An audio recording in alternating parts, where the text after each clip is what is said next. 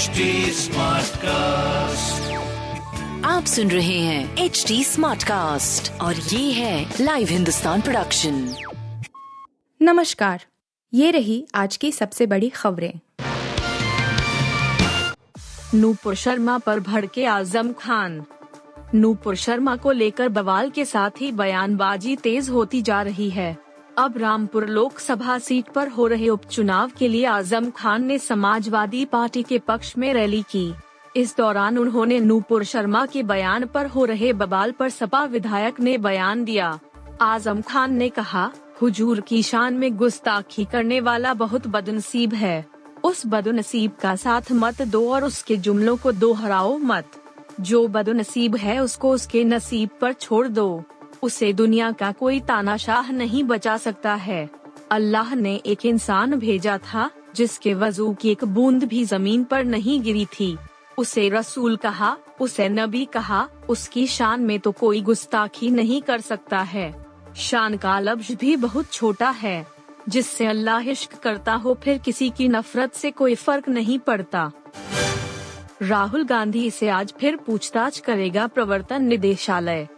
कांग्रेस नेता राहुल गांधी सोमवार को प्रवर्तन निदेशालय के दफ्तर पूछताछ के लिए पहुँचे थे। इस दौरान दिल्ली की सड़कों पर जमकर हंगामा हुआ।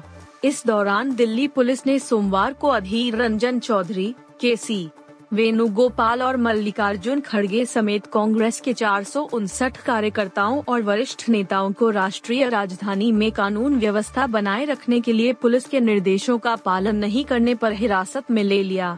हालाँकि विभिन्न थानों में लगभग 11 घंटे तक हिरासत में रखे जाने के बाद सभी कांग्रेस नेताओं और कार्यकर्ताओं को रिहा कर दिया गया। अधिकारियों ने यह जानकारी दी। उन्होंने बताया कि पुलिस कार्रवाई के दौरान विरोध कर रहे कांग्रेस नेताओं के साथ मारपीट करने और उनके चोटिल होने संबंधी आरोपों की गंभीरता से जाँच की जाएगी। नेशनल हेराल्ड अखबार से जुड़ी धन शोधन जाँच के सिलसिले में एड द्वारा राहुल गांधी से पूछताछ के खिलाफ दिल्ली में सैकड़ों कांग्रेस कार्यकर्ता सड़कों पर उतरे और इस दौरान कई वरिष्ठ नेताओं को हिरासत में लिया गया। राहुल गांधी से सोमवार को 10 घंटे से अधिक समय तक पूछताछ की। ईडी ने राहुल से मंगलवार को दोबारा पेश होने के लिए कहा। परमाणु हथियार का विस्तार कर रहा भारत। स्टॉकहोम स्थित रक्षा थिंक टैंक सिप्री ने सोमवार को दावा किया कि जनवरी 2022 तक भारत के पास 160 परमाणु हथियार थे और ऐसा लगता है कि वह अपने परमाणु शस्त्रागार का विस्तार कर रहा है। Stockholm International Peace Research Institute ने एक बयान में कहा कि इसी तरह, पाकिस्तान भी अपने परमाणु शस्त्रागार का विस्तार कर रहा है। सिप्री के बयान में कहा गया है चीन पहले से ही अपने परमाणु हथियार शस्त्रागार के विस्तार में लगा है। सेटेलाइट तस्वीरों से संकेत मिलता है कि इसमें 300 से अधिक नए मिसाइल साइलों का निर्माण शामिल है। जनवरी 2021 के साथ साथ जनवरी 2022 में चीन के पास 350 परमाणु हथियार थे। यह दावा किया गया है कि जहाँ भारत का परमाणु भंडार जनवरी 2021 में 156 से बढ़कर जनवरी 2022 में 160 हो गया, वहीं पाकिस्तान का परमाणु भंडार जनवरी 2021 और जनवरी 2022 में एक पर बना हुआ है। रिपोर्ट में कहा गया, भारत और पाकिस्तान अपने परमाणु शस्त्रागार का विस्तार करते हुए दिखाई देते हैं, और दोनों देशों ने 2021 में नए प्रकार के परमाणु वितरण प्रणाली की शुरुआत की और इसे विकसित करना जारी रखा। ड्रग्स केस, श्रद्धा कपूर के भाई सिद्धांत को मिली जमानत। रेव पार्टी में ड्रग्स लेने के आरोप में गिरफ़्तार हुए बॉलीवुड एक्ट्रेस श्रद्धा कपूर के भाई सिद्धांत कपूर को जमानत मिल गई है। इस बात की जानकारी पुलिस अधिकारी ने मंगलवार को दी। सोमवार को बेंगलुरु पुलिस ने होटल में छापा मारा था, जहाँ रेव पार्टी में करीब पाँच लोगों को ड्रग्स लेने के आरोप में गिरफ़्तार किया गया था। मेडिकल टेस्ट में भी सिद्धांत के ड्रग्स लेने की पुष्टि हुई थी। पुलिस उपायुक्त भीमशंकर गुलेड ने जानकारी दी कि सिद्धांत और चार अन्य लोगों को स्टेशन बेल पर रिहा किया गया है। पुलिस अधिकारी ने बताया कि उन्हें बुलाने पर पुलिस के सामने पेश होना होगा। गुलेड ने सोमवार को पत्रकारों को बताया, इसकी पुष्टि हुई है कि बॉलीवुड अभिनेता शक्ति कपूर के बेटे सिद्धांत कपूर ने मादक पदार्थ लिए। उनके खून की जाँच रिपोर्ट में मादक पदार्थ लिए जाने की बात सामने आई है। उन्हें उलसूर थाने लाया गया है।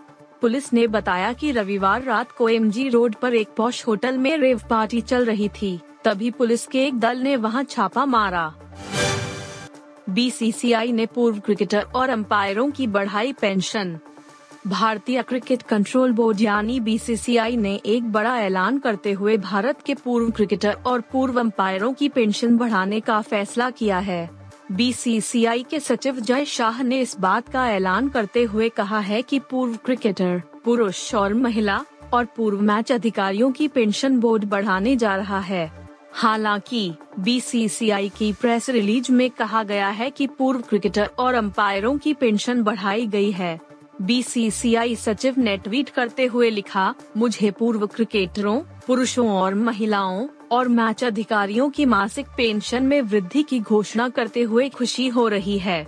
लगभग 900 कर्मचारी इस बढ़ोतरी का लाभ उठाएँगे और लगभग 75 प्रतिशत कर्मचारी 100 प्रतिशत वृद्धि के लाभार्थी होंगे। बीसीसीआई अध्यक्ष सौरव गांगुली ने कहा, यह अत्यंत महत्वपूर्ण है कि हमारे पूर्व क्रिकेटरों की वित्तीय भलाई का ध्यान रखा जाए। खिलाड़ी हमेशा क्रिकेट की लाइफलाइन बने रहते हैं और एक बोर्ड के रूप में, यह हमारा कर्तव्य है कि एक बार उनके खेलने के दिन समाप्त हो जाएँ तो हम उनका ध्यान रखें। अंपायर संघ ही रो रहे हैं और बीसीसीआई वास्तव में उनके योगदान को महत्व देता है। आप सुन रहे थे हिंदुस्तान का डेली न्यूज़ रैप, जो एच टी स्मार्ट कास्ट की एक बीटा संस्करण का हिस्सा है। आप हमें फेसबुक ट्विटर और इंस्टाग्राम पे एट एच टी या podcasts@hindustantimes.com पर ईमेल के द्वारा सुझाव दे सकते हैं। आप सुन रहे हैं एच डी स्मार्ट कास्ट और ये था live Hindustan production smart cast